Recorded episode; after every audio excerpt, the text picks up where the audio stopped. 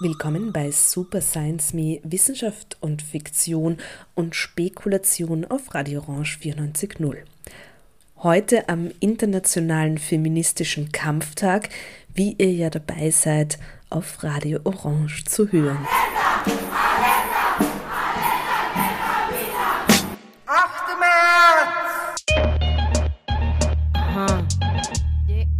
Spezialprogramm zum Feministischen Weltkampftag 2022. On Air 94.0. Und daher machen wir auch eine Spezialausgabe, allerdings zu einem Thema, das bei uns ja ohnehin immer speziell, spezial auf der Tagesordnung steht. Und zwar wird es heute um feministische Science Fiction gehen. Es gibt ein paar Leseempfehlungen von zeitgenössischer neuerer Science Fiction. Ich möchte aber auch, wenn auch einen groben Überblick über das Feld der feministischen spekulativen Fiktion geben, beziehungsweise da so ein paar absolute und wichtige und einflussreiche Klassiker herausgreifen und euch vorstellen. Außerdem haben wir tolle Post bekommen, und zwar Audiopost von Menschen, die im Bereich Feminismus, feministische spekulative Literatur gerne lesen und uns Empfehlungen geschickt haben. Und eine möchte ich jetzt gleich spielen. Hallo, ich bin Julia von Die Buch, der feministische Buchpodcast und ich darf euch heute eins unserer feministischen Lieblingsbücher vorstellen und zwar Die Gabe oder im Original The Power von Naomi Alderman. Da geht's um eine Welt, in der Frauen merken, dass sie besondere Kräfte haben und zwar können sie allein mit ihren Händen Elektroschocks austeilen. Und diese Gabe dreht dann eigentlich das Patriarchat, wie wir es kennen, total um. Es wird zu einem Matriarchat. Wir folgen da mehreren Charakteren auf politischer, sozialer, religiöser Ebene, die diese Macht und diese Gabe dann einsetzen, um selbst an die Macht zu kommen. Und es ist ein wahnsinnig spannendes Buch, geschrieben wie ein Thriller, also sehr, sehr, sehr spannend, das gleichzeitig auch ganz viele Fragen rund um Gleichstellung, Feminismus, Sexismus, Diskriminierung stellt und vor allem die Frage stellt, was, wenn wir die bestehenden Machtstrukturen einfach umdrehen, wäre die Welt dann eine bessere oder eben auch nicht. Wir können euch das Buch jedenfalls extrem empfehlen. Wir haben es ähm, in einer Podcast-Folge auch bei uns behandelt im Dezember. Und ja, also für mich persönlich eines der besten Bücher, das ich seit langem gelesen habe. Wenn euch das Buch und auch die Folge interessieren, dann schaut's mal auf unserer Website www.diebuch.at vorbei. Unseren Podcast Die Buch gibt's natürlich auch auf allen Podcast-Apps, Spotify, Apple Podcast und so weiter und so fort. Und auf Instagram findet ihr uns auch auf die-buch. Wir würden uns sehr, sehr freuen, wenn ihr mal vorbeischaut und in die Folge reinhört. Alles Liebe! Das war eine Empfehlung von Julia, die gemeinsam mit Sophia den Podcast Die Buch gestaltet, den feministischen Buch-Podcast, den ich sehr empfehlen kann. Und auch der Empfehlung von Julia und Sophia, nämlich Die Gabe von Naomi Alderman zu lesen, im amerikanischen Original heißt das Buch The Power, kann ich mich durchaus anschließen. Aber gehen wir noch mal einen Schritt zurück, beziehungsweise gehen wir ein paar Jahrzehnte zurück. Civilized, Civilized man, man says, says, I am self. I am I am self. master. I All am the rest is other. All the rest is Outside, other. Below. Outside, underneath, below, underneath, subservient. subservient. I I own, own, I, I use, I explore, I exploit, exploit, I control. I control. What I do is what, What I do matters. is what matters. What I what I want, want is what matters matters for. for. I am, I am that I am. And the, And the rest, rest is women and wilderness, to be used as I see fit. Dieses Zitat kennt ihr noch aus der Super Science Ausgabe Nummer 19 mit dem Titel Der Rest ist Frau und Wildnis über spekulative ökofeministische Ansätze. Und diese Zeilen stammen aus einer Rede bzw. einem ganz kurzen Vortrag, den Ursula K. Le Guin 1986 gehalten hat. Und Ursula K. Le Guin, diese Science-Fiction- und Fantasy-Autorin, ist auch für unseren Überblick über feministische Science-Fiction ein ganz guter und wenig überraschender Ausgangspunkt. Sicherlich das interessanteste und deutlichste Beispiel für Le Guins Ökofeminismus ist ihr Roman The World for World is Forest. Also das Wort für Welt ist Wald. Es geht um einen Planeten, der von Wald bedeckt ist, weshalb die Wesen, die auf diesem Planeten leben, ein Wort für Wald und Welt haben. Der zivilisierte Mann ist in diesem Fall dann auch ein durch und durch böser Kolonisator, ein Mensch, der eben die Ausbeutung dieses Planeten, wo diese Waldwesen, sage ich jetzt mal, leben, quasi anleitet. Also das ist durchaus äh, auch eine Kritik an Kolonialismus, an Extraktivismus. Und übrigens hat sich der James Cameron für Avatar ziemlich äh, dran bedient, also an dieser Geschichte The Word for World is Forest, beziehungsweise kann man da äh, einige Parallelen ziehen, ohne dass er jeder darauf hingewiesen hätte. Ein sehr toller Roman, der sich explizit auf Le Guin bezieht und zwar auch schon im Titel, ist Abby Andrews The World for Woman is Wilderness, also auf Deutsch Wildnis ist ein weibliches Wort aus dem Jahr 2018. Das ist wirklich eine sehr große Empfehlung, die ich in äh, dieser Sendung aber auch schon öfter ausgesprochen habe. Also daher weiter im Text. Warum ist Le Guin jetzt ein guter Ausgangspunkt, beziehungsweise ist sie oft ähm, so die erste Autorin, die einem einfällt, wenn es um feministische Science Fiction geht. Das ist, weil einerseits sind viele ihrer Werke von einer feministischen Perspektive geprägt und sie hat auch selber viel dazu Stellung genommen, vor allem auch dann in ihrer letzten Schaffensperiode.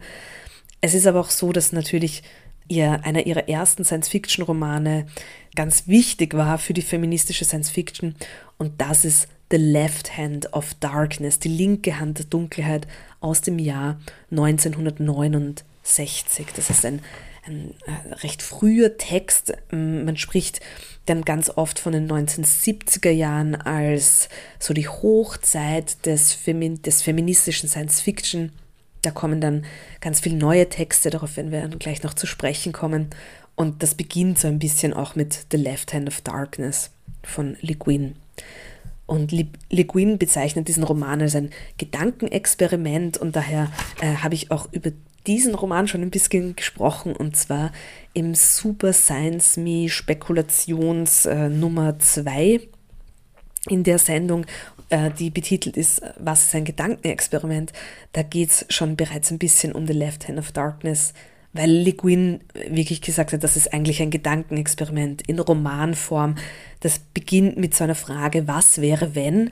Und in diesem Fall ist die Frage, was wäre, wenn es unmöglich wäre, Menschen wegen ihrem biologischen Geschlecht zu differenzieren und insofern dann auch zu diskriminieren, weil ihr biologisches Geschlecht, und das trifft auf die Bewohner dieser, der, von Gethen, dieses äh, fiktiven Planetens, trifft es zu, weil dieses die biologische Geschlecht immer nur zu einer bestimmten Zeit ausgeprägt ist. Das heißt, diese Gethenians, die Bewohner Gethens, haben nur zu einer bestimmten Zeit primäre Geschlechtsattribute und zwar auch immer andere. Also das Wechsel kann sich auch abwechseln. Das heißt, die ähm, Samen produzierende Person und die Eier produzierende Person, ähm, das kann sich auch innerhalb eines Lebens öfter abwechseln, innerhalb eines Individuums. The king was pregnant. I found this funny, and so did the clansmen of Gore and Herring, but for different reasons. They said he was too old to be bearing children. Ursula K. Le Guin, The Left Hand of Darkness, 1969. The Left Hand of Darkness 1969 ist aber freilich nicht der erste feministische spekulative Text. Und da ist es vielleicht interessant, gleich in eine Zeit zurückzugehen, wo es weder den Begriff des Feminismus gab, zumindest in dieser Form, noch den Begriff der Science Fiction gab, zumindest in der Form dieses populären Genres, so wie es heute ist, wo aber diese zwei Konzepte schon zueinander kommen, also wo eine wirkliche feministische Spekulation oder wie wir ja auch gerne sagen, eine feministische Fabulation zustande kommen. Und so kommt man recht schnell, wenn man so in diese Richtung sich umschaut, zum Beispiel zu der tollen Kurzgeschichte Sultanas Dream oder Sultanas Traum. Ich habe den auf Englisch das erste Mal kennengelernt. Er ist aber inzwischen auch in deutscher Übersetzung äh, zu finden.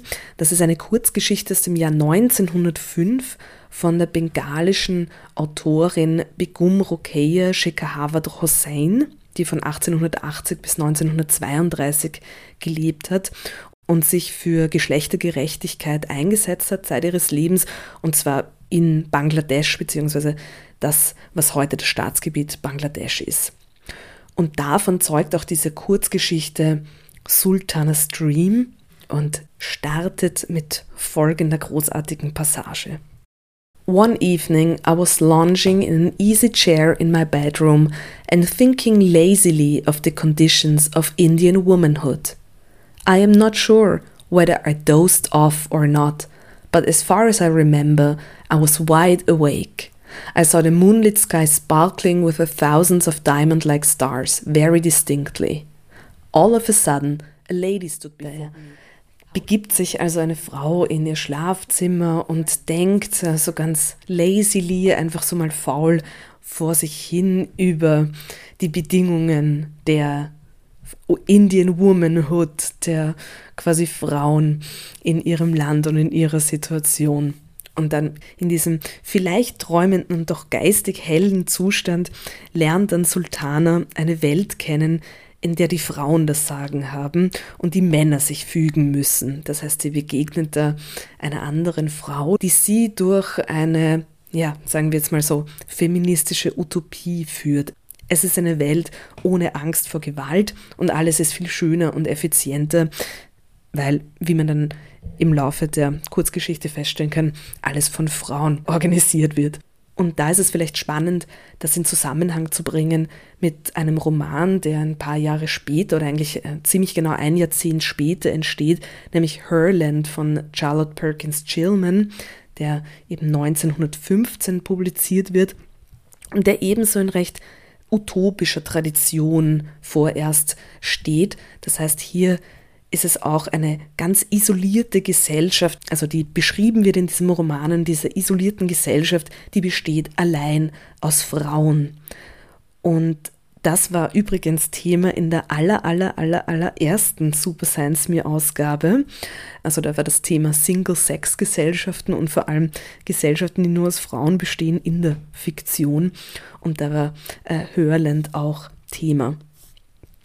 Und wenn man sich jetzt äh, das äh, so ein bisschen miteinander vergleicht, ist Hurland dann schon äh, viel mehr in Romanform und hat auch ähm, im Gegensatz zu Sultan's Dream, das halt auch eine, eine Kurzgeschichte ist, sehr viel kürzer ist, aber hat auch schon mehr Konflikt. Da fällt dann irgendwann die Außenwelt in diese isolierte Gesellschaft ein, nämlich in Form von Männern, die da hinkommen und ähm, ja, diesen Frauen auch nicht unbedingt immer sehr friedlich und positiv begegnen. Sultan's Dream und Herland, also von 1905 und 1915, wenn man das jetzt so in die Geschichte der Frauenbewegung eingliedern möchte, kann man sagen, dass man dieser der ersten Welle der Frauenbewegung äh, zuordnen kann. Also da werdet ihr vielleicht in anderen Sendungen heute auf Radio Orange auch noch mehr dazu hören können, aber die, die Frauenbewegung historisch wird ja oft so in Wellen eingeteilt und zwar in, inzwischen sind wir so in der vierten Welle, die dabei ist, sich zu formieren. Und um die Jahrhundertwende und die paar Jahre danach war das eben die erste Welle, First Wave Feminism. Und in dieser Weise hat es auch Liza Jessek vermittelt, das ist eine ganz tolle Science-Fiction-Forscherin aus den USA und sie hat für die Konferenz Translating the Present, die Ende 2020 online stattfand, aber von Wien ausging, vom IFK, vom Internationalen Forschungszentrum für Kulturwissenschaften in Wien organisiert wurde. Da hat Liza Jacek gesprochen und zwar hat sie einen Vortrag gehalten über Translating Feminist Politics to Science Fiction und zwar hat sie sich der Texte angeschaut von 1761 bis heute. Und dieser Vortrag ist übrigens auch noch nachzuhören. Now, Joanna Russ and her cohort were the first to identify as feminist science fiction authors, but they certainly weren't the first to write about science, society, and sexuality. As I want to share with you here today, for well over 250 years, women and non binary authors have used speculative fiction to translate the political issues most central to them, especially as they experience these issues in a technocultural world. Liza Jessek, Vortrag über feministische Science Fiction bzw. feministische Politik in der Science Fiction von 1761 bis heute. Und sie spricht hier von einer Autorin, die mindestens genauso stark mit feministischer Science Fiction und dem Aufkommen feministischer Science Fiction verbunden wird wie Ursula K. Le Guin, nämlich Joanna Russ. Der vielleicht bekannteste Roman von Joanna Russ ist The Female Man aus dem Jahr 1970, wo vier Parallelwelten aufeinandertreffen, beziehungsweise vier weiblich markierte Figuren oder eben Female Man. In diesen vier Parallelwelten gestaltet sich das Frausein gänzlich unterschiedlich. Und Joanna Russ ist auch eine wirklich der ganz großen Klassiker der feministischen Literatur und der feministischen Science Fiction.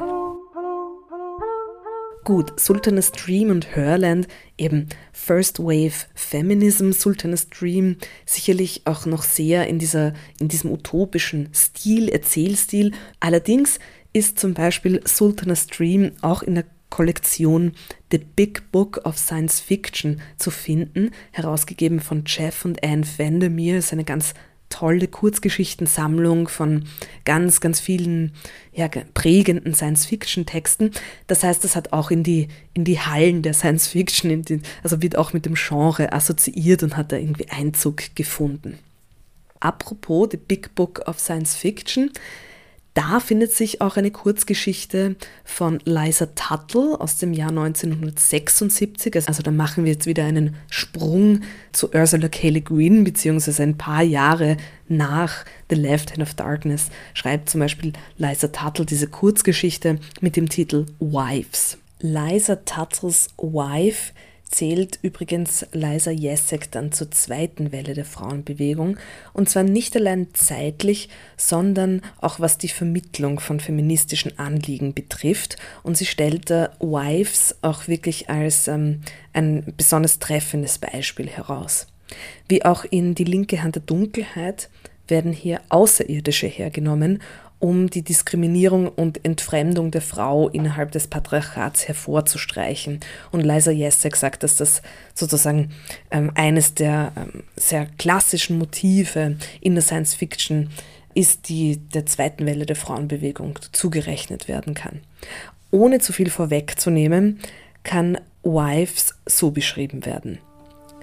Ehefrauen, also Wives, ist eine ganz spezielle Spezies, die ganz speziell an die Bedürfnisse von Männern angepasst ist. Hier und die Evolution von Frauen zu dienender Ehefrauen ist aber, und das streicht die Kurzgeschichte hervor, keine natürliche, sondern eine, die man auch sehr scharf hinterfragen kann. Und die Kurzgeschichte tut dies, indem sie das Ehefrau werden von Wesen erzählt, die überhaupt gar nie Frau waren.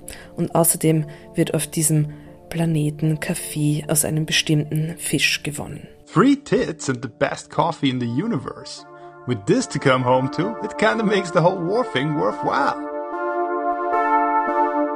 Wives von Liza Tuttle, eben der zweiten Welle der Frauenbewegung, zugerechnet, die Liza Jessek mit Figuren, also wichtigen politischen und theoretischen Akteurinnen in Zusammenhang bricht, wie etwa Gloria Steinem, Audre Lorde Shulamith Firestone.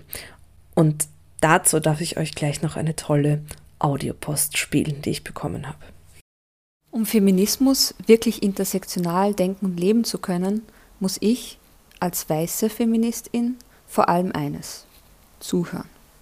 Es braucht die Vielfalt an Erzählungen und Geschichten, um die Auswirkungen von weißer Vorherrschaft, Rassismus, Klassismus, Ableism, Body- and Fat-Shaming und sowieso das Patriarchat an unterschiedlichen Körpern verstehen zu lernen, um empathisch und in Solidarität miteinander sein zu können. Für dieses Zuhören empfehle ich zu lesen.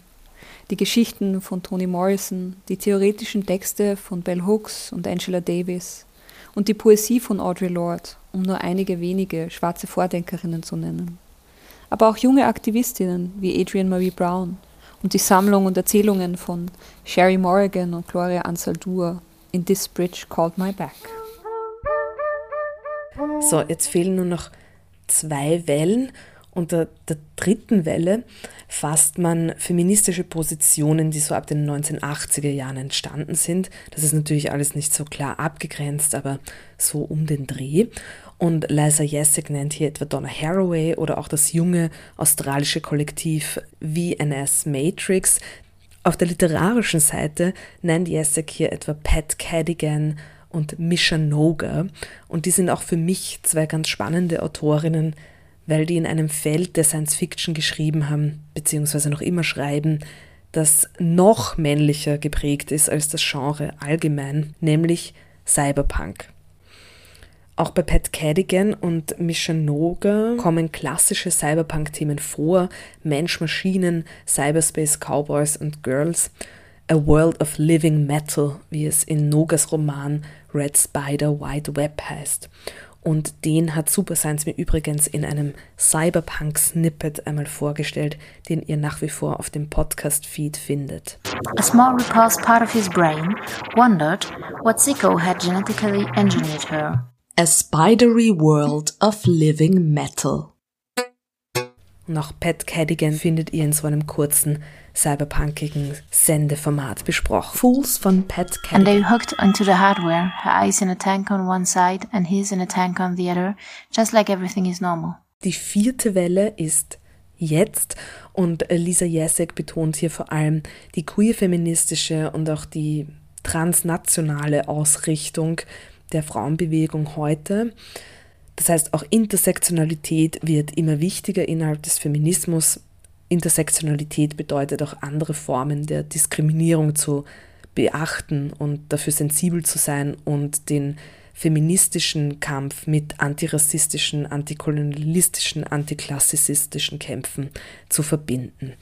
Liza Jessek nennt hier für äh, sozusagen beispielhaft der vierten Welle, nennt hier Charlie Jane Anders und Nedi Okarofur, auch zwei Autorinnen, die bei uns in der Sendung auch schon oft äh, vorgekommen sind und die wir oft gefeiert haben.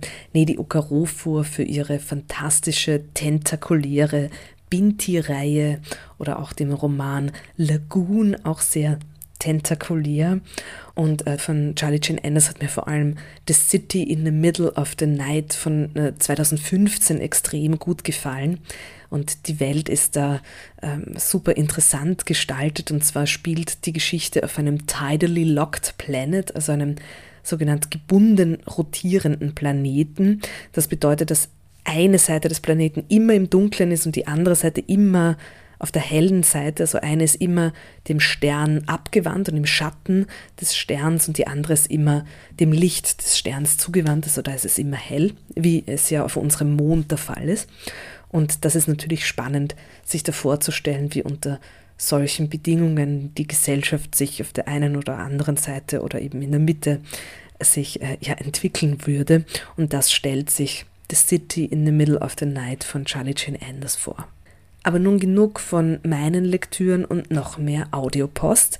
Die Autorin Elisabeth Klar, und da muss ich jetzt doch noch eine Empfehlung aussprechen, nämlich für die Bücher von Elisabeth Klar selbst. Aber Elisabeth Klar hat uns heute dankenswerterweise eine Audiopost geschickt und zwar folgenden Literaturtipp gegeben. In zwei Romanen, Bitter und Pat, erzählt Akweke Emesi die Geschichte einer Stadt, die zu Beginn von Bitter von sozialer Ungerechtigkeit, struktureller und rassistischer Gewalt geprägt ist. Und in der gleichzeitig aber auch massive soziale Kämpfe stattfinden, also im Grunde der Beginn einer sozialen Revolution. Zum Zeitpunkt, zu dem Bett spielt, hat diese soziale Revolution längst gesiegt und die gewalttätigen Strukturen wurden abgeschafft und ersetzt und das Trauma aufgearbeitet. Das Resultat kann durchaus als queer-feministische Utopie betrachtet werden. Unter anderem auch, weil die Hauptfigur Jam als Transmädchen eben von Anfang an in ihrer Identität respektiert und unterstützt wird. Dass diese Gesellschaft aber schmerzhaft und mit vielen Verlusten erkämpft wurde, führt auch dazu, dass die Elterngeneration jene Gewalt, die immer noch passiert, nicht mehr sehen kann, beziehungsweise auch einfach nicht mehr sehen will. Und das ist eben die Verleugnung, gegen die die Hauptfigur Jam in Pet ankämpfen muss. zum Abschluss dieses äh, ja, rasanten Reigens der feministischen Science Fiction möchte ich noch sehr gern einen Text auch empfehlen eigentlich oder euch von seiner Existenz erzählen. Der ist nämlich recht neu und versteckt als, glaube ich, ganz letztes Kapitel sogar von einer riesigen Publikation, die Bruno Latour ähm, herausgegeben hat. Das ist im Zusammenhang mit einer Ausstellung in Berlin entstanden, die heißt Critical Zone. Die war letztes Jahr in Berlin und da ist eine große Publikation entstanden. Und Donna Haraway hat hier einen äh, wirklich großartigen Text beigesteuert. Der trägt den Titel Carrier Bags for Critical Zones. Der beginnt so. Dear Bruno, In inviting me to write for Critical Zones, you said you wanted to give me one last chance to persuade you that reading science fiction is crucial to inhabiting and caring for Earth with other committed terrestrials and to bringing the modernizers to ground before they do their worst.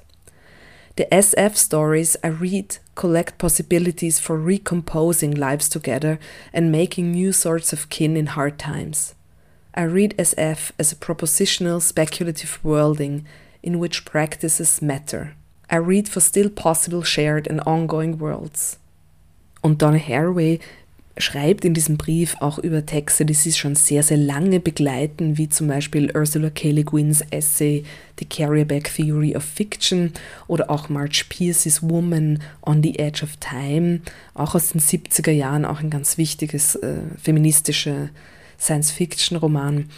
Sie beschreibt auch über Octavia Butler, die natürlich auch eine ganz, ganz große Empfehlung ist und hier schon oft vorkam. Octavia Butler und zum Beispiel ihre Xenogenes-Trilogie, bestehend aus Dawn, Imago und Adulthood Rights.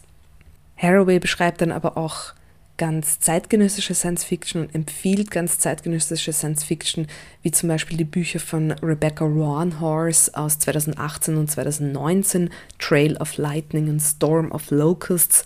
Und das waren eigentlich, ist wirklich einer meiner Lektüre-Highlights in den letzten Jahren.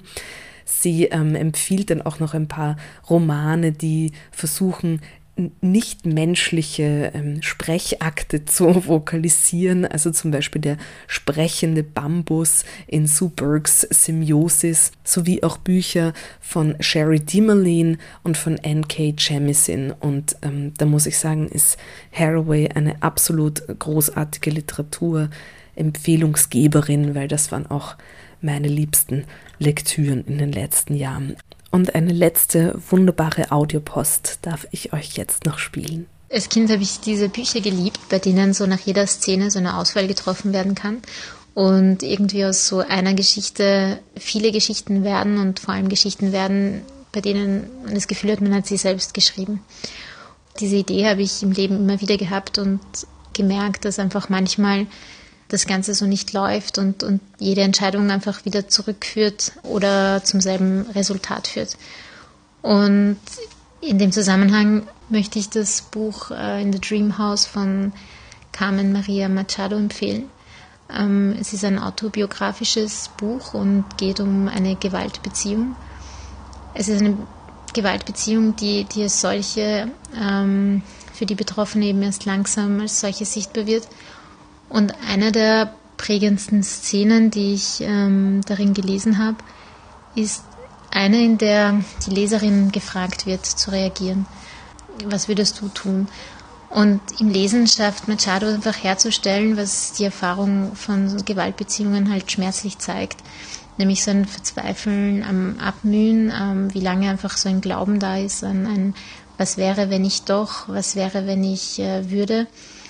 Ich denke, dieses Buch zu lesen ähm, hilft zu verstehen, wie komplex es einfach für Betroffene ist. Und es hilft vielleicht auch als Außenstehende zu erkennen, warum gut gemeinte Ratschläge, wie man aus einer Situation kommen könnte, oft so falsch sein können, weil sie einfach ähm, etwas nähern, wo nichts ist und manchmal Entscheidungen in dieser Form zu nicht viel führen.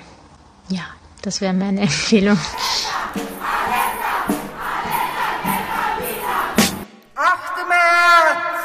Spezialprogramm zum feministischen Weltkampftag 2022. Aha. On Air Das war Super Science Me Wissenschaft, Fiktion und Spekulation am 8. März 2022, das heißt am feministischen Kampftag und damit auch mit einer Spezialausgabe zu feministischer Science Fiction und es ist ein bisschen ein Lektüre-Empfehlungsreigen geworden. In den Shownotes findet ihr eine Literaturliste und Links. Julia Grillmeier sagt Danke fürs Zuhören und bis bald bei Super Science.